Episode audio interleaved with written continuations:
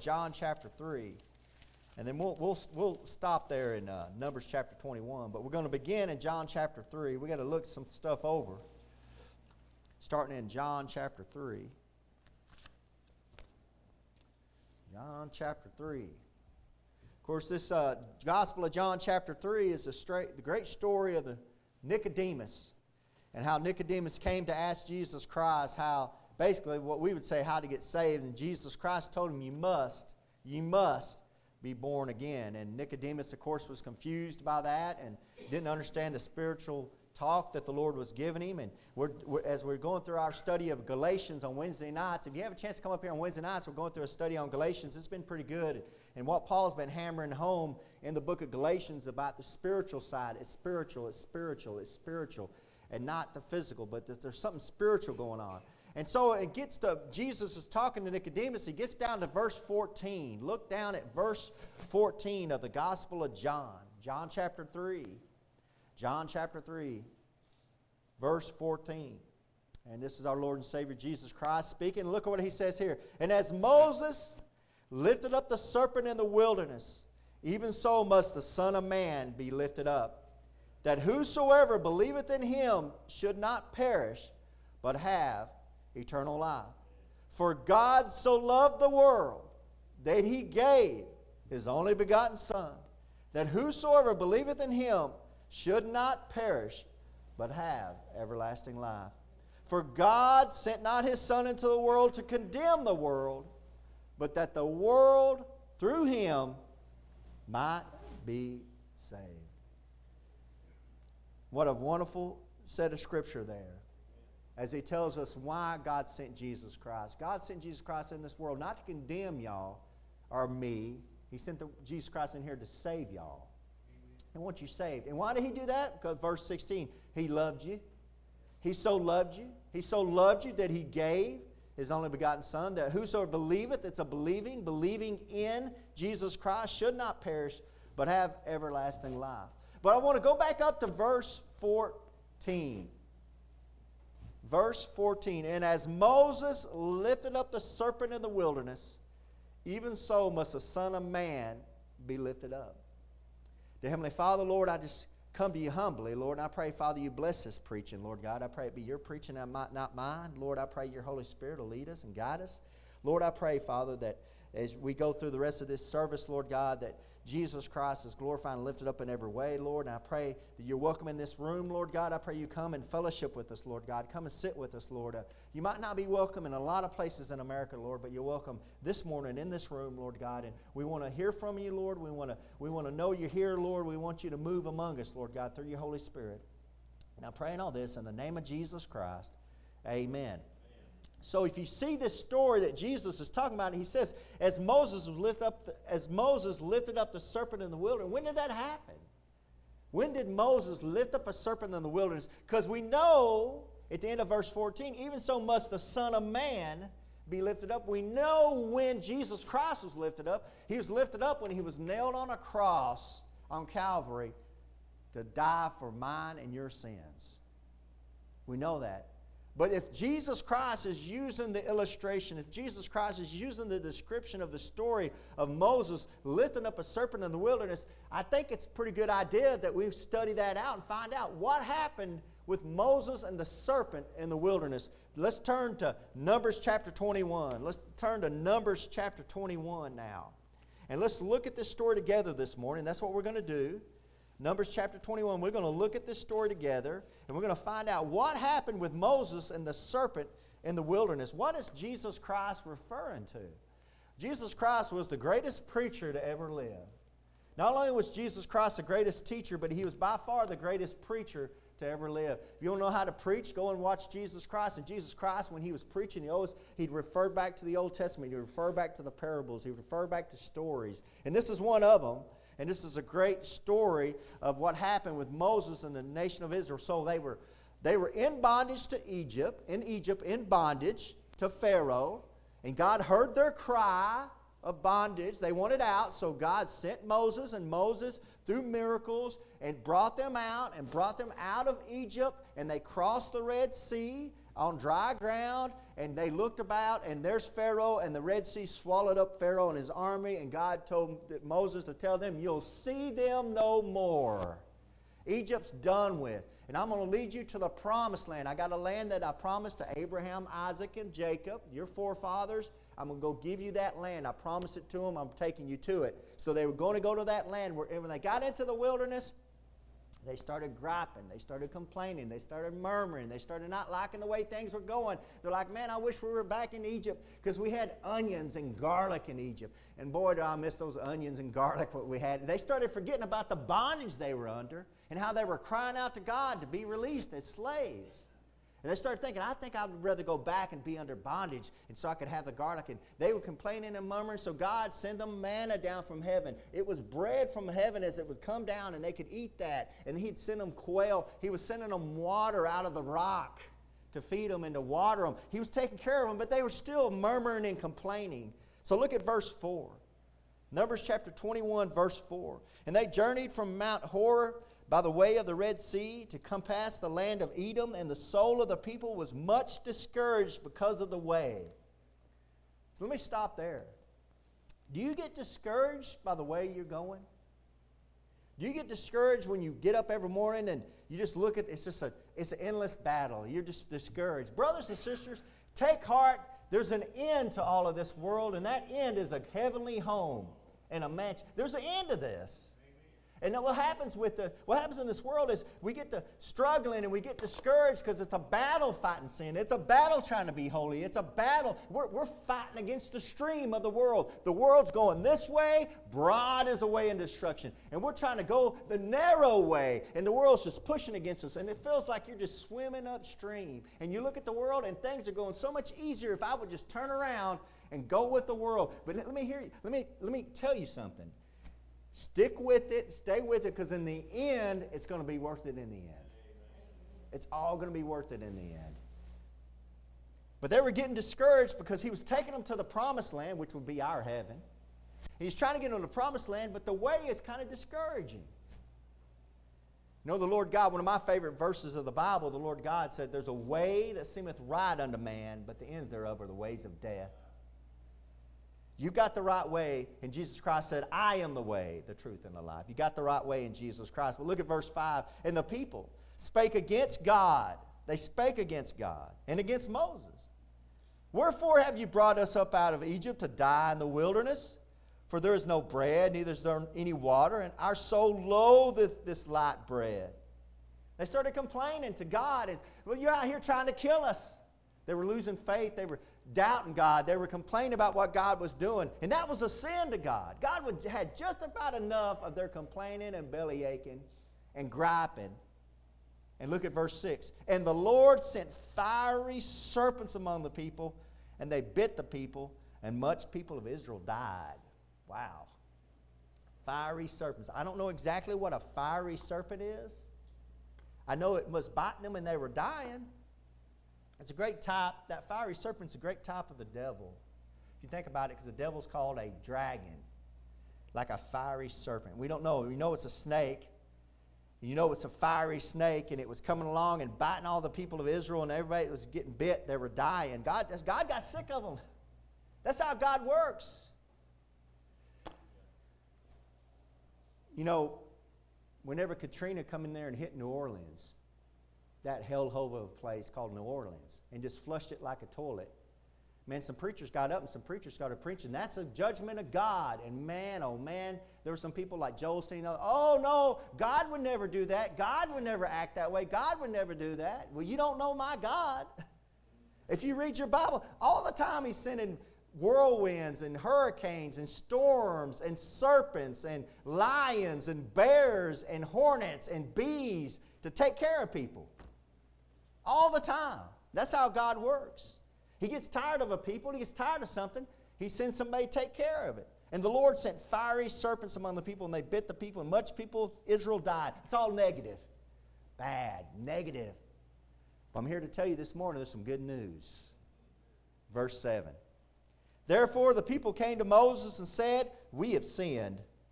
If we have spoken against the Lord and against thee, Pray unto the Lord that he take away the serpents from us. And Moses prayed for the people.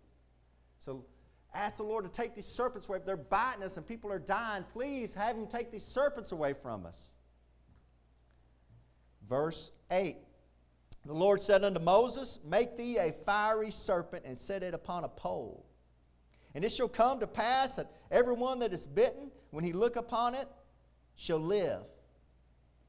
So he says, Moses, I want you to take, and I want you to take this serpent and make it out of brass. He's about to say, make it out of brass. And you take this brass serpent and you put it up on a pole, and you lift this pole up, and everybody that gets bit, when they're bit, if they'll look up on that serpent, they'll live. First thing I want to tell you, and I want you to notice about this verse is, he didn't take away the serpents.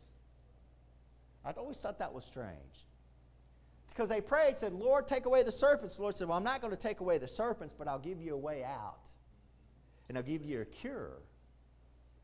See, if this serpent, if this snake, if this thing is like sin, which everybody in this room has been bitten by sin, everybody in this room's been bitten by sin.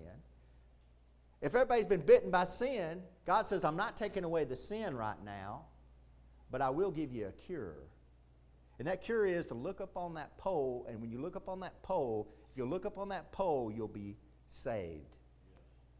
Jesus Christ said, just like Moses lifted up the serpent in the wilderness, so shall the Son of Man be lifted up. Nicodemus didn't understand what he's talking about. But what he's talking about, we know what he's talking about. Jesus Christ was lifted up as he was crucified, and the world needs to look to Jesus Christ for salvation. Verse 9 And Moses made a serpent of brass and put it upon a pole, and it came to pass that if a serpent had bitten any man, when he beheld the serpent of brass, he lived. Praise God. Praise God. So, how did they get saved? Jesus Christ told us to look back at Moses and the serpent on the pole. So, how did they get saved? Let's break this down. How did they get saved? Well, first off, they had to know they were bitten. Verse 7 Therefore, the people came to Moses and said, We have sinned. The first way you're going to get saved is you got to know you've been bitten.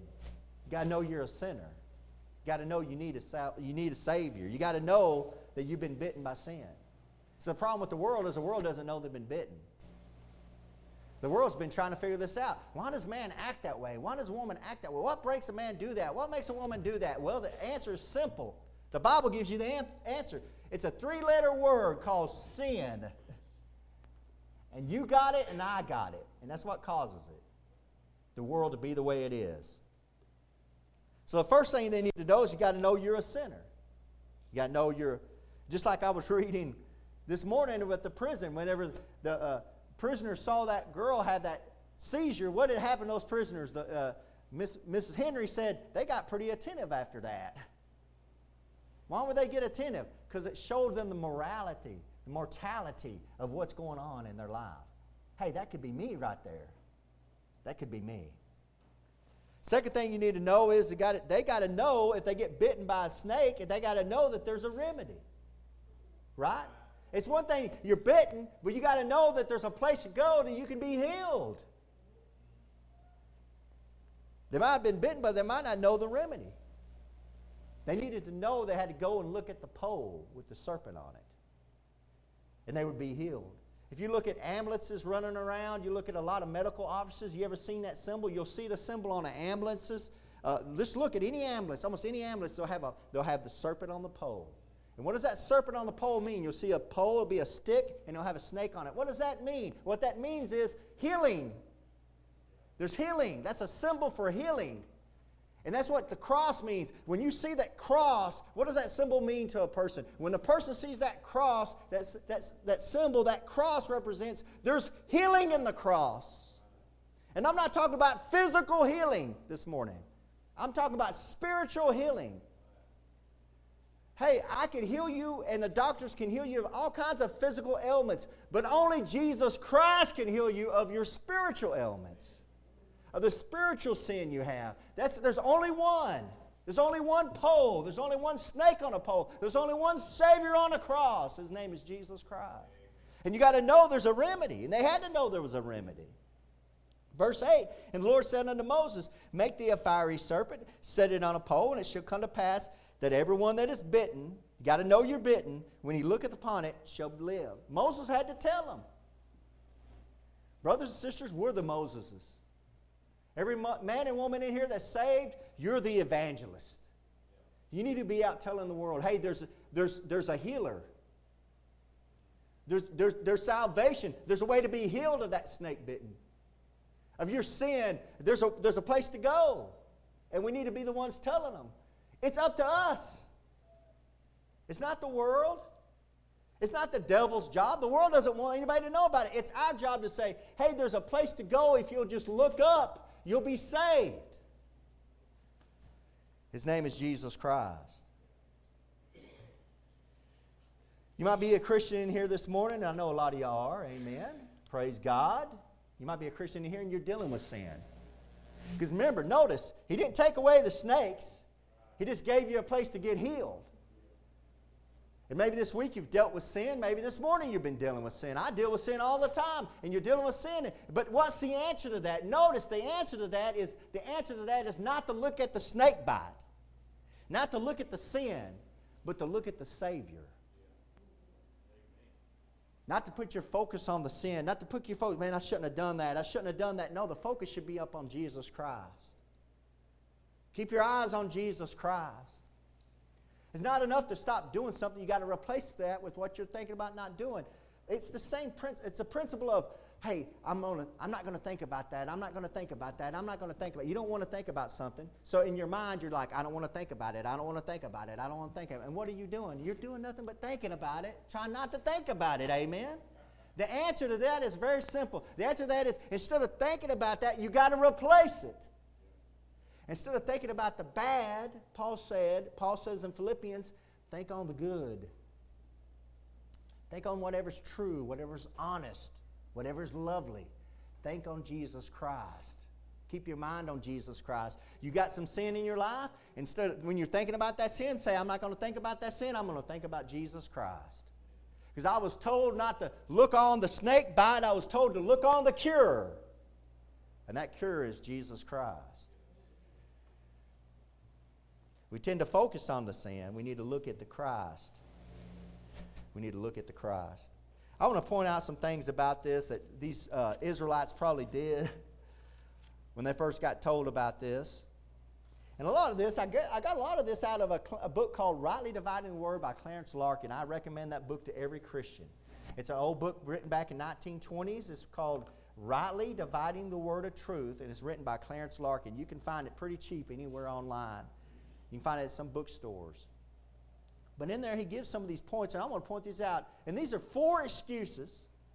These are four excuses that were probably used by the Israelites when they first heard about this. And these are the four excuses. I hear these four same excuses we're going to look at this morning. These four excuses, I hear these myself when I try to talk to somebody about Jesus Christ, when I try to witness to somebody about Jesus Christ. The first excuse people try to use is simply this I think I have a home remedy that will work. Man, it looks like you've been bit. Are you okay? You've been bit by a snake. Oh, yeah, yeah, I got some at home. I think I got this home remedy that's going to work. now, brothers and sisters, I'm all for home remedies. Okay, I, there's nothing wrong with home remedies, amen. You know, Granny taught us to do this, and Granny taught us to do that, and put a little bit of this on that, put a little cayenne pepper on that, and that'll heal it up. We all, I mean, I believe in home remedies, but let me be honest with you I've seen some brothers and sisters that are so stubborn headed like a mule that they'll just, I'm, I'm, I'm going to get over it. And they'll just sit at home and I'll get over it. It's like, just go to the doctor and get the shot. Amen. Just go to the doctor and get a shot. You'll be amazed how much better you feel. No, I got this, I got this home remedy. If I can just do this. Oh, old oh, granny so-and-so told me how to do it. Well, old granny so-and-so's in the grave. Didn't work too well for her. Listen, just go get the shot. Stop being so stubborn headed. Stop being so stubborn headed. Just go get the shot. God, listen to me, guys. And I fought this, I fought this. I'm a diabetic and I have all kinds of other ailments. I'm not, I don't tell everybody about, but listen to me.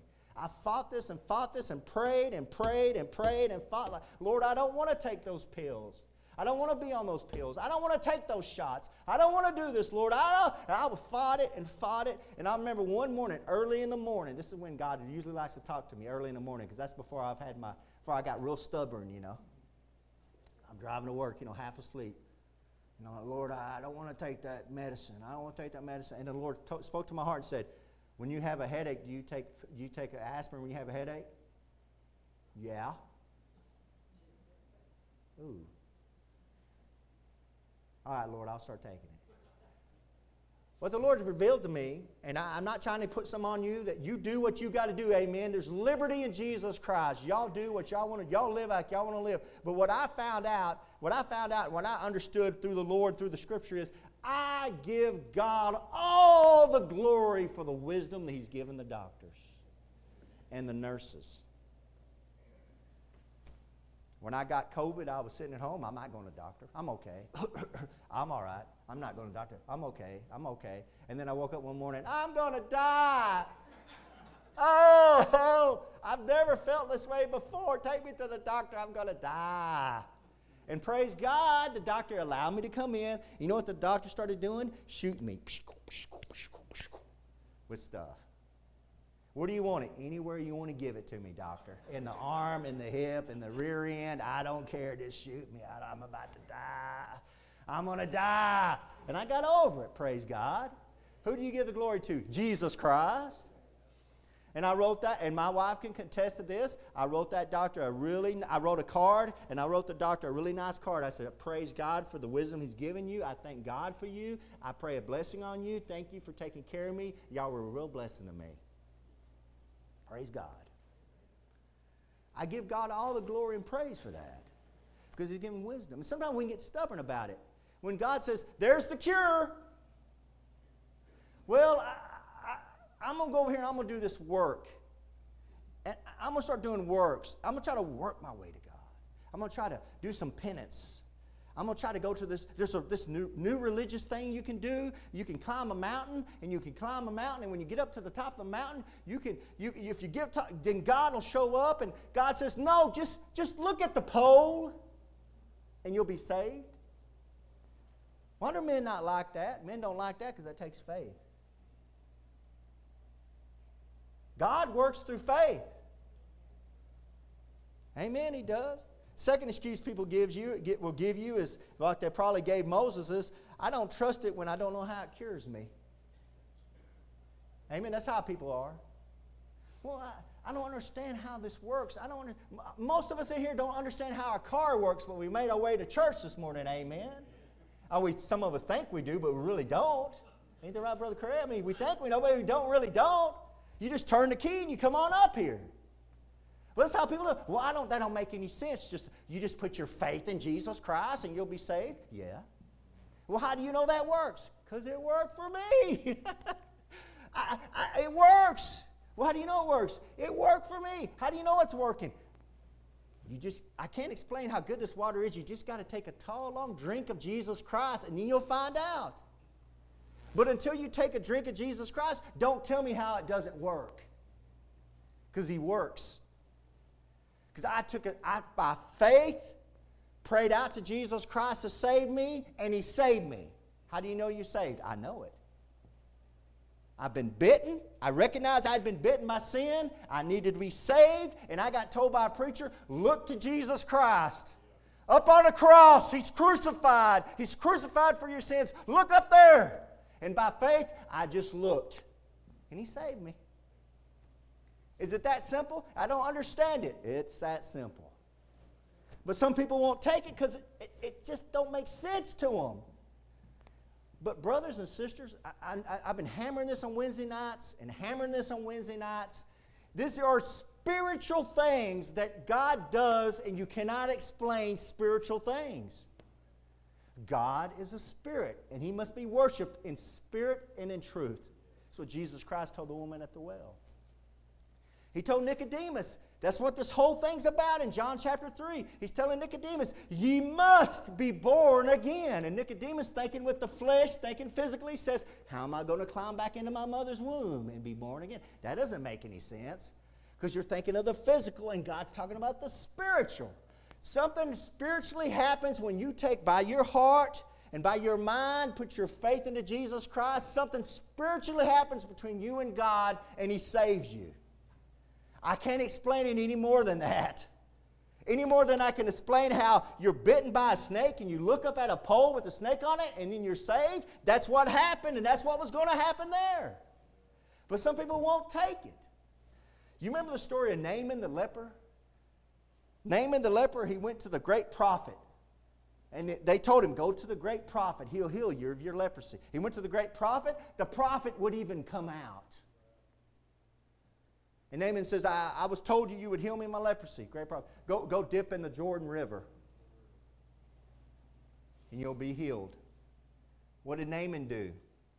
Naaman left and Naaman got mad. Naaman said, I thought he would come out and put, place his hand on my leprosy and show, show me how to be healed. And he goes, I thought that's what he would do. And Naaman was mad. And he goes, Isn't there better rivers over in, over in uh, my land? Isn't there better rivers over there? Why should I go over to that muddy water of the Jordan River? And his servants, who had a whole lot more sense than Naaman, said, If the great prophet would have told you to climb a mountain and do some great thing, wouldn't you have done it? And Naaman said, Yeah. He goes, Well, just go do the simple thing of putting your body into the river Jordan. Huh, okay. It's pretty simple. Naaman goes down, dips, dips, dips, and the seventh time, the Bible says Naaman came out, and his flesh was like the flesh of a child. Wow. Faith. Faith. It didn't have nothing to do with that muddy water of Jordan. It had to do with the faith that Naaman had in God to do it. People won't accept it. They want to go their own way. They want to do the latest religious fads whatever it is outside of Jesus Christ. But I'm here to tell you it's only through Jesus Christ.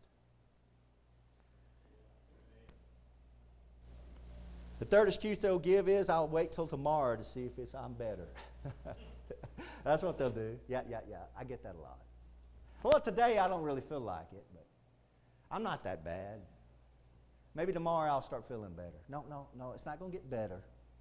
Sin never gets better, brothers and sisters man and woman, whoever you are in this church, sin never gets better, it only gets worse.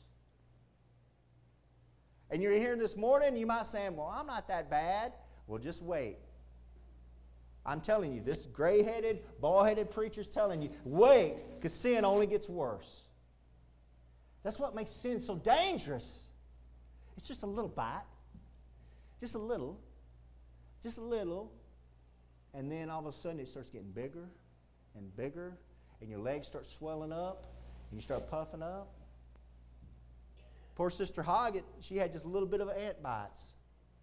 And two weeks later, her leg goes swells up like a melon. Just a little, little bitty ant. That's how sin is.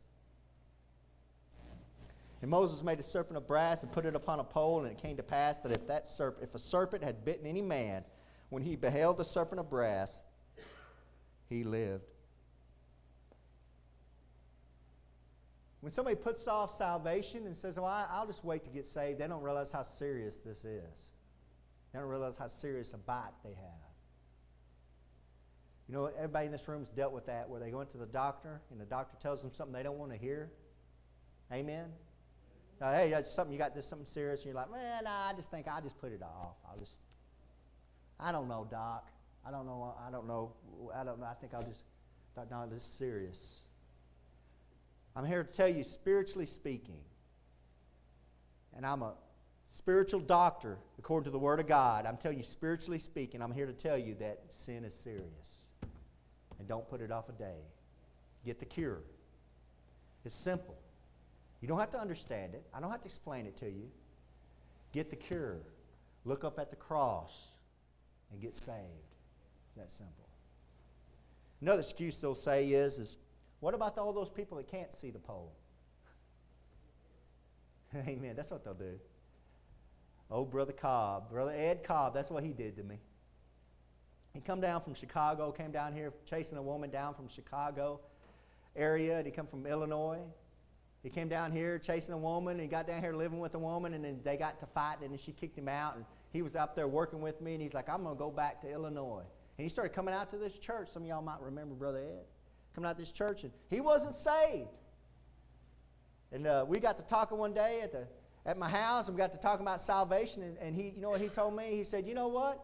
He goes, What about all those people living on those four countries? What about them? Those that have not heard, what about them?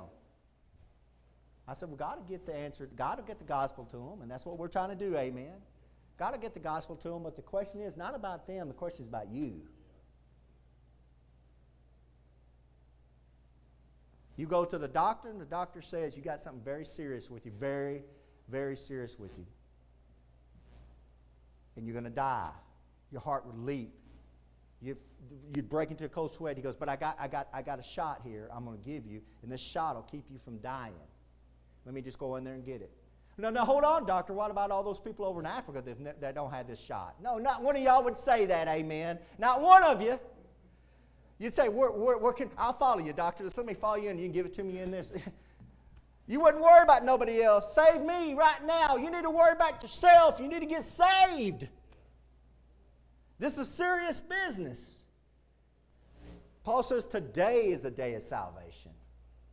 Is it? It should be if you're not saved. And lastly, I want to point out is the, another excuse they give, the fifth excuse I say I guess will be my word my, my doesn't look half, my wound doesn't look half as bad as my neighbor's. My wound doesn't look half as bad as my neighbor's. This is a famous one. Well, I'm not as bad as my neighbor.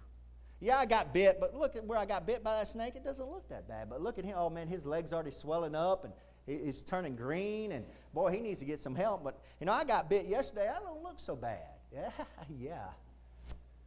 But see, everybody who gets bit's going to die. Amen. Everybody gets bit's going to die. And everybody in this room's been bit by sin. Everybody. You're going to die. For the wages of sin is death. But the gift of eternal life is through Jesus Christ our Lord. The gift of God is eternal life. The gift. It's a gift. Just look at it. It's by faith. See, God doesn't care about you comparing wounds. And that's what, that's what sinners do. I, am kind of bad, but I'm not as bad as he is, or I'm not as bad as she is, and I'm not doing all the stuff they're doing. I'm a pretty good old boy. I try to behave myself. I, I don't do any, I don't cheat on my wife. I pay my bills. I, I go to work every day. I take care of my family. I'm not that bad. I do a little bit of cussing, but I don't cuss real, real bad. And I try, see, we try to compare our wounds to other people's wounds, and God doesn't care. You're wounded. You're bit. You're gonna die. We're all sinners. We all need the cure. And somebody had to tell them, listen, you're going to die. You've been bit. You need to go and you need to look at the pole. And every Israelite that would go, and the Bible said, look at that pole, they would be saved. What was saving them? Was it the pole? What was saving them was their faith. And what God was showing way, way back in Numbers was He was showing something that's going to happen thousands of years later at the cross of Calvary. See, all this, these stories you're reading in Numbers, reading in Genesis and Exodus and Leviticus, and you're reading all through here, and Elijah and Elisha and Abraham and Solomon and David. You read all these stories, and you're like, man, what, why is God putting all this down? Why does God write? He wrote all that down because it points to Jesus in one way or another. And if you look at these stories, what you'll find out, they almost always point to Jesus Christ and having faith in Jesus Christ. Just simple faith. So, back in John chapter 3, I'll read it to you again. Now that we've seen that story that Jesus said, you don't have to turn there, but in John chapter 3, we'll read it again. And as Moses lifted up the serpent in the wilderness, even so must the Son of Man be lifted up, that whosoever believeth in him should not perish, but have eternal life. They believed in the pole, they didn't die, they had life. You believe in Jesus Christ, you won't die, you'll have eternal life. That's what Jesus Christ is saying. Can I explain it? No. I can't explain all of it.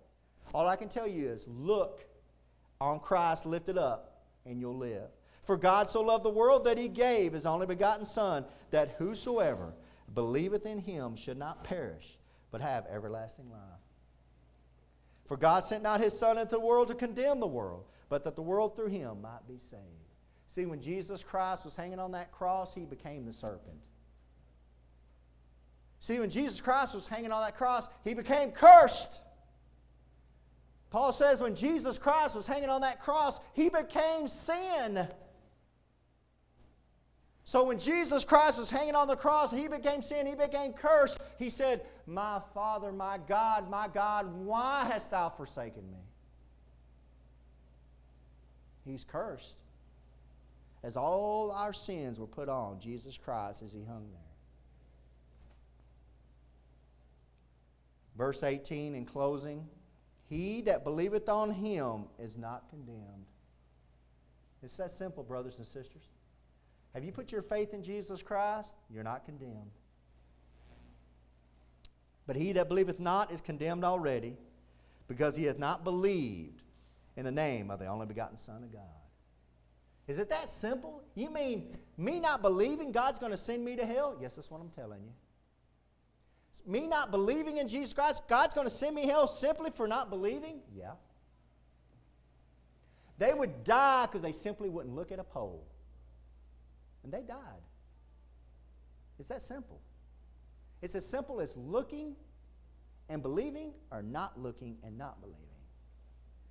Jesus Christ said it He that believeth not is condemned already. If you don't know Jesus Christ, why not? Come on down. Get the cure. It's simple. I can't explain it all. I can show you scripture to tell you what God's going to do in your life, but I'm here to tell you I tried the cure and it works. Amen, it works. Hello, friends. This is Pastor Keegan Hall of Indian Gap Baptist Church of Indian Gap, Texas. If you'd like to contact us, you can do it at IndianGapBaptist.com. On the internet, it's IndianGapBaptist.com. But I have a question for you. If you died tonight, do you know if you would go to heaven? You know, if you're not sure, let me show you a few verses out of the Bible so you can know if you have eternal life. The Bible says in 1 John chapter 5 verse 13, "These things have I written unto you that believe on the name of the Son of God, that you may know that you have eternal life, and that you may believe on the name of the Son of God." So that verse tells us there that you can know you have eternal life. And I want to show you how you can know that. Jesus Christ talked in John chapter 3 verse 16 and most people have heard this verse.